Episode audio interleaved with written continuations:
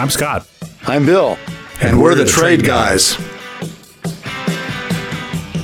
You're listening to The Trade Guys, a podcast produced by CSIS where we talk about trade in terms that everyone can understand. I'm H. Andrew Schwartz, and I'm here with Scott Miller and Bill Reinsch, the CSIS Trade Guys. Next on The Trade Guys, we'll talk G7, bipartisan innovation, and UK steel. Stay tuned. Here come the Trade Guys.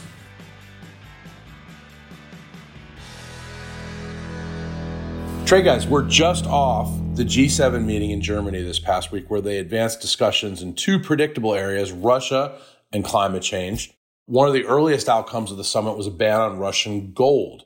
Is this consequential? I don't think so. First, Russia is a gold exporter, roughly $15 billion a year of gold exports.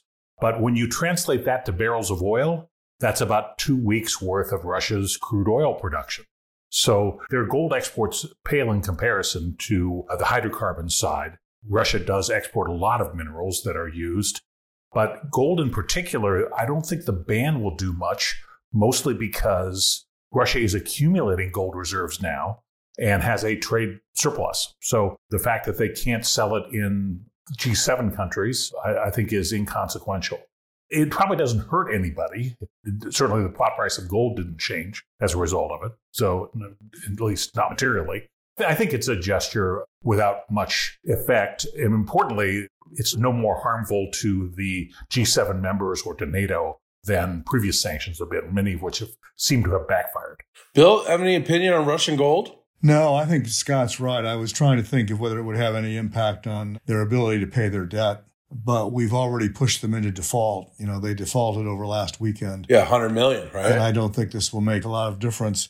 The more interesting one that I've been wrestling with, because I don't know the answer, is the oil price cap suggestion. Right. And so that, that oil price cap was a possibility, but it didn't ultimately materialize. Can you guys walk us through what a cap on oil prices coming from the G7 would look like?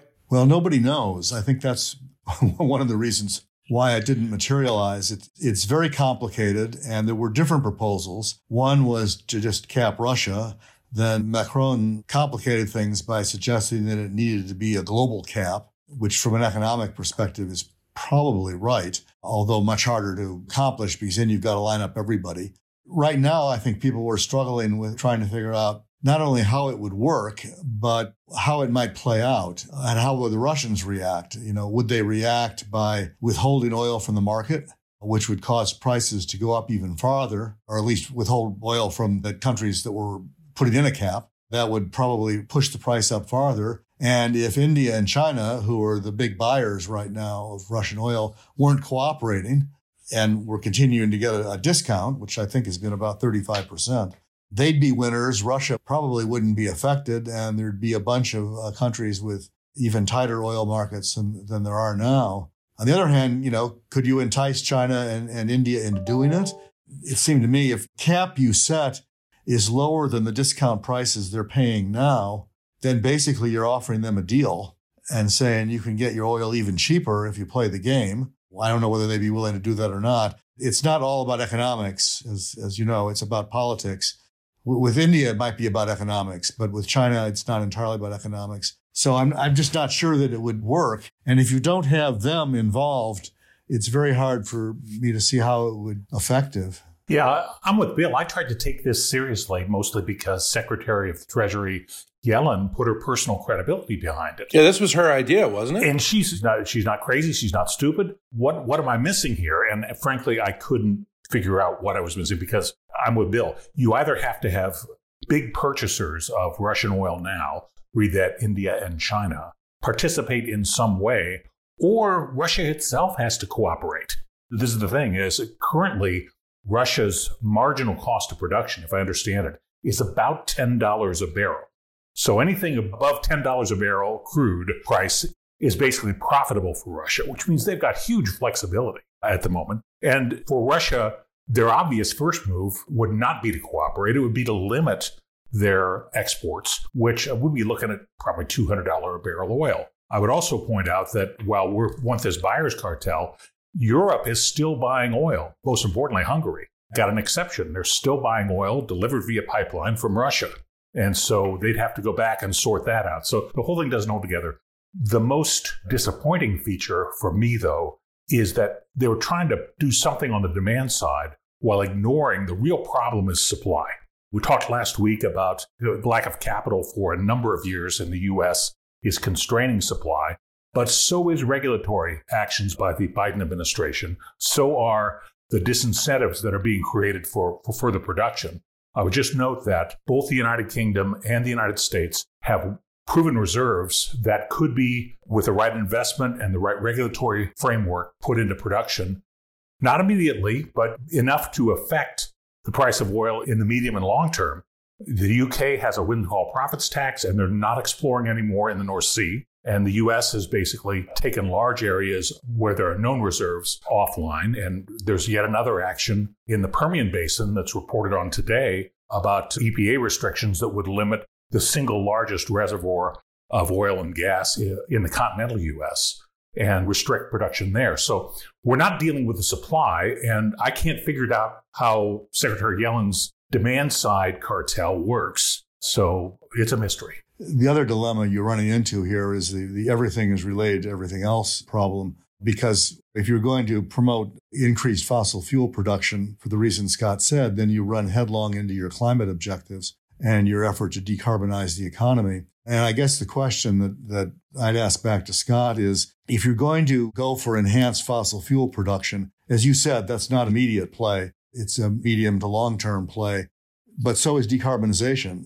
So, which is faster, converting to solar, converting to wind, or trying to find more oil in the North Sea? Well, look, I think uh, that geopolitics ought to be the driver, and national security is a vitally important issue. And you've got to be prosperous enough and secure enough to be able to manage your energy transition whenever you do that. More importantly, if there's a climate club formed by the G7, the first order of business ought to be to understand why Germany, which supposedly had the model for moving through the energy transition to a, a glorious future of wind and solar, is now reopening their coal fired power plants in order to, to not be cold and dark in the next winter. So it looks to me like German model, or test market, was a colossal failure. And they're now reverting to high carbon forms of energy just to be able to manage their geopolitical problems associated with wind and solar. So there's a lot to sort out here.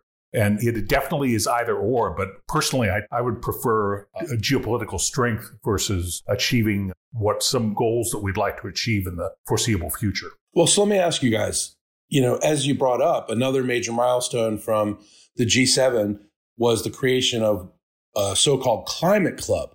What exactly is a climate club and how does it impact trade? Well, it's a like many things in the G7. It's not well defined. It's it's there's going to be several different pillars. The decarbonization pillar is is one. It's basically an effort to cooperate amongst countries that account for a substantial portion of of global emissions. You know, these are big developed economies, although China is not in the G7. So right away you're excluding a big chunk. And so neither is India. So you're also excluding a big chunk there. But we're talking about the developed economies. It's a decarbonization and initiative. And I think it really depends if countries are going to cooperate on that. I think in the end, it depends on all of them accepting the idea that there needs to be a price on carbon. I mean, the EU has sort of accepted that concept and they have an emissions trading system that basically forces companies that are emitters to pay for their emissions and it gives them an incentive to reduce the emissions in order to save money, make their products cheaper. The debate in the United States about that has not gone that far. And we're not at the stage so far, I don't think, where having a price on carbon is politically acceptable. Uh, and the administration has been clear that it's not pushing for one right now.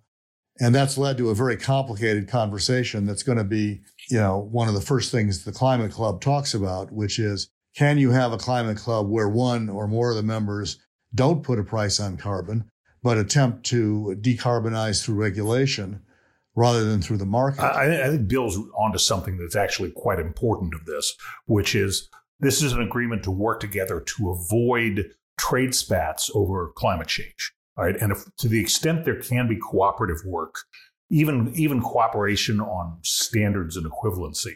I think that's time well spent.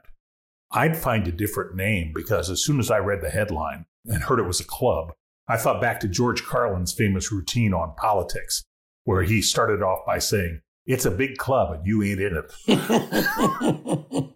well, bad on the marketing, but I think there's a there's a kernel of a good idea there. All right, so so Climate Club could work. Could help.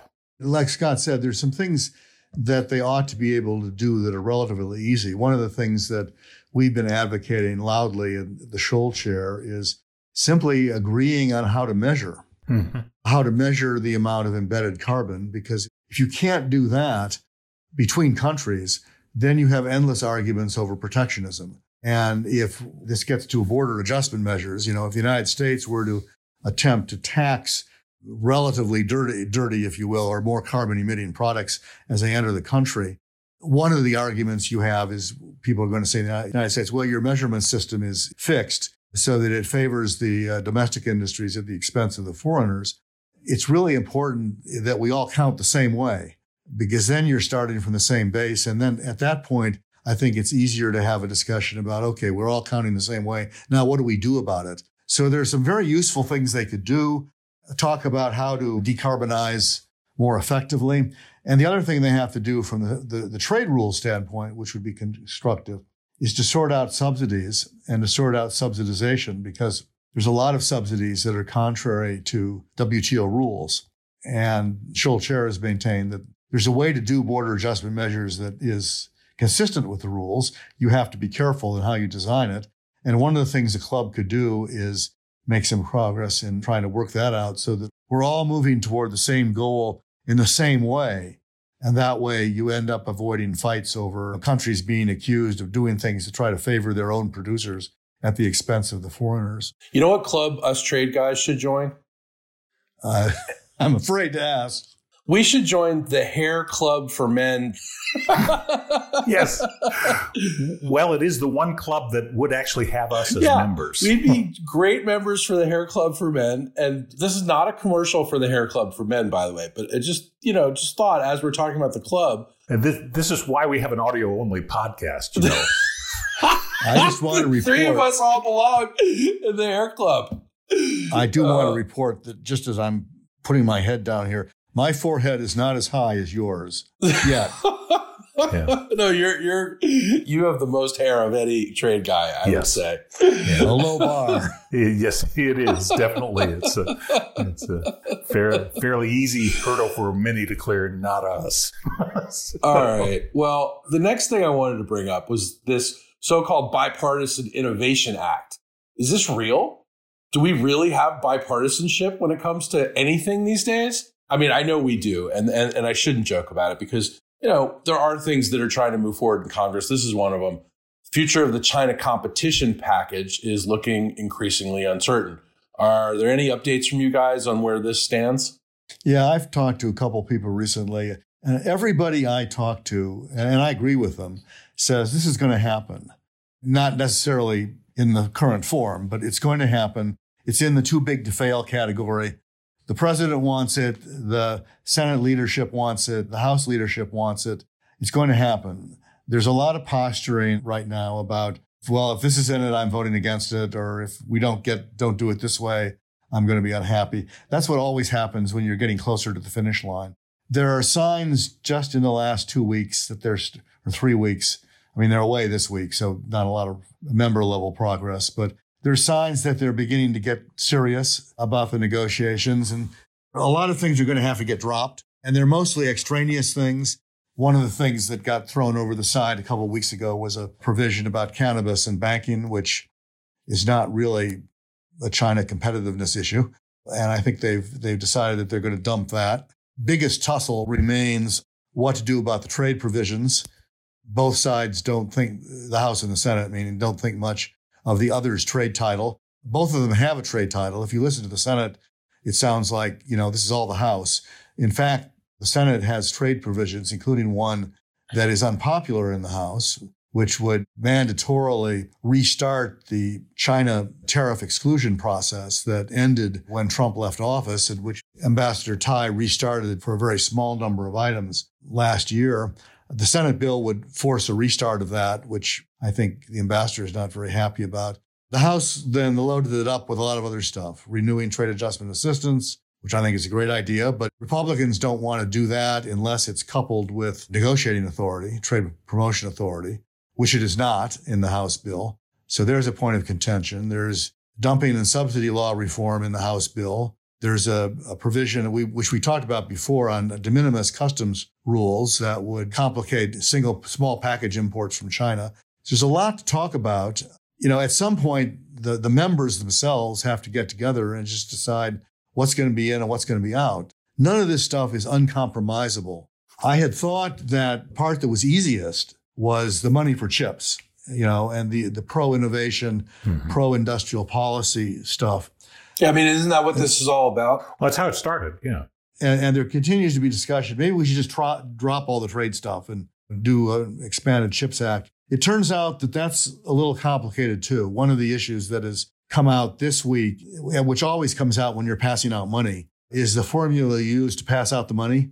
And there's basically a debate on on uh, for R and D money, National Science Foundation research money. Do you give it to the people you've been giving it to before already, which tend to be large academic institutions on the east and west coast whose names you've heard of and who do most of our research, or do you spread it out in the Midwest? And do you send some to Wyoming? Do you send some to Kansas? Do you send some to Nebraska? And, you know, the argument, as you can imagine, the representatives from Wyoming, Kansas, and Nebraska think that's a great idea. The representatives from California, New England, and the Mid Atlantic think, why do you want to pass this out to people that don't have any track record? Why don't you want to give it to the money to the people that are successful? You know, it's a good argument uh, on both sides. And this is turning out to be a more complicated issue than the past. And, and some of the key players are from states that are not getting their share, in, in their view right now. So this is going to be contentious. But you know what I've been saying for years: when you when you end up talking about money, there's always a way out because it's about the formula. It's about how you spread the money around. And if you're increasing the size of the pie, which this does, you can find a resolution. But the thing that's annoying is uh, how long it's taking. At well, some point, you yeah, just have to sit down and have a meeting, you know, and decide all these things. One of the drawbacks here is I look at big bills in Congress like Christmas trees. There will be a Christmas tree. There's a debate over how many ornaments it will have this year. Hmm. okay. There yeah. will be some ornaments that'll be taken off. There'll be some really sweet ones that'll be there on the tree. But Christmas trees need a holiday. They need they need an endpoint. Otherwise, the kiddies are really sad. So you got to have the Christmas tree done by Christmas Day. Now, that's what's missing here. We definitely have a tree. We're debating over which ornaments are going to be on and which aren't, but there's no forcing action that they found yet. I've been predicting for six months it's going to get done by the August recess. Yeah. That's that's your next deadline. With legislation, yeah, I can't say there's always another deadline. Eventually they adjourn, you yeah. know, and then it's over.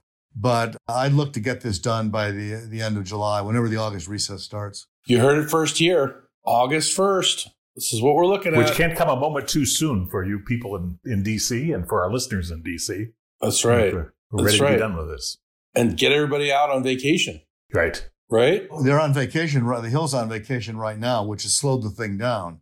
I think the Hill's always on vacation. Well, sometimes I think, you know, there's an article today in the uh, New York Times daily little thing has an interesting piece, which it's about the Supreme Court, but uh, it's really about democracy and why our court has become so important and so powerful. And the, the reason that the, the Times ends up with is because our other institutions aren't working very well and yeah. things end up going to the court. And they quote Francis Fukuyama saying the country has become a vetocracy. And that is, it's become very easy to stop things from happening and it, much harder to make things happen because we've created so many checkpoints that it's just easy for people to get in the way. And that's certainly true in the legislative process, particularly a legislative process that's so closely divided between the, the two major parties. And how you get beyond that is difficult my answer has tended to be, you know, you ought to just vote.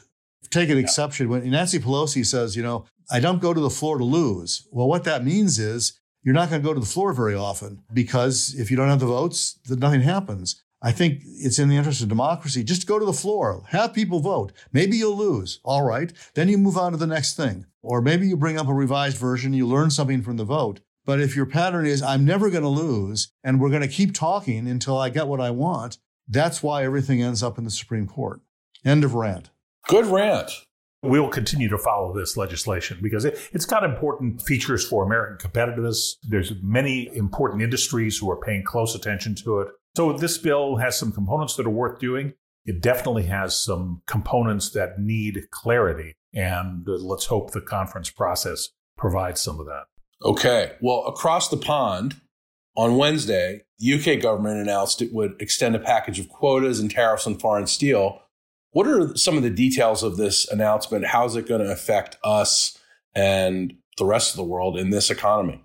Well, this is principally a safeguard action. What we were talking about from a U.S. standpoint, some of the solar panel cases. It is a, an industry that's under pressure from fairly traded products and has the safeguard provision is an opportunity for them to have some momentary protection or time limited uh, protection while they adjust to the new competitive factors. But uh, Bill knows this this law better than I well, do. Well, it's a continuation of duties that are already in effect. So it won't have an immediate impact on the market because people are already paying the tariffs. The question that's come up, which prompted a resignation in the UK, and I have to give the UK credit. People in the UK who hold public office, they do the right thing if they're unhappy. They resign. They don't subvert, they don't undermine, they don't leak from within, and they don't sit around and complain anonymously to the newspapers. They stand up and quit.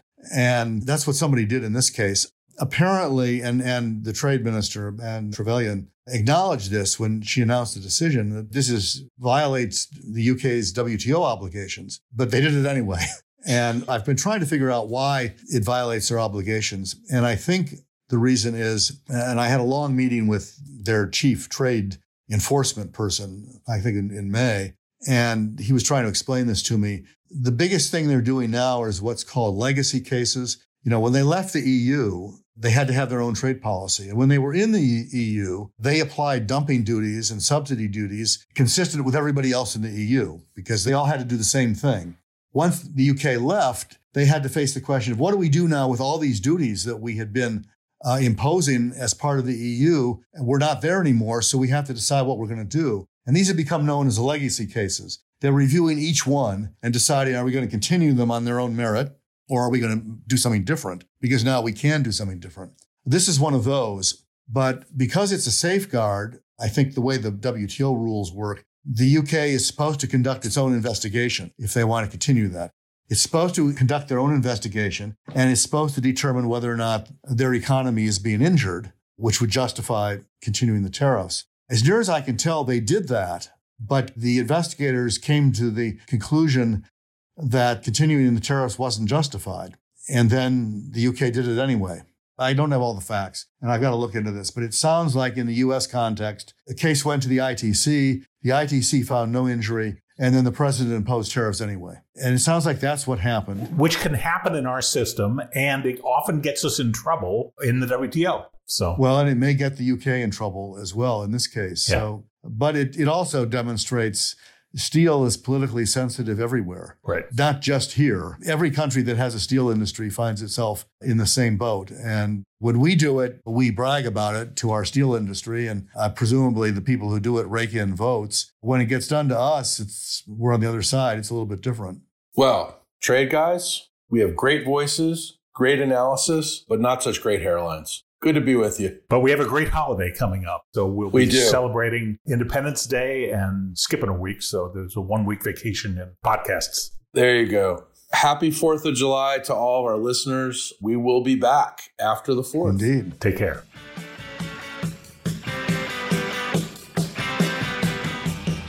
To our listeners, if you have a question for the trade guys, write us at tradeguys at csis.org. That's tradeguys at csis.org. We'll read some of your emails and have the trade guys react to it.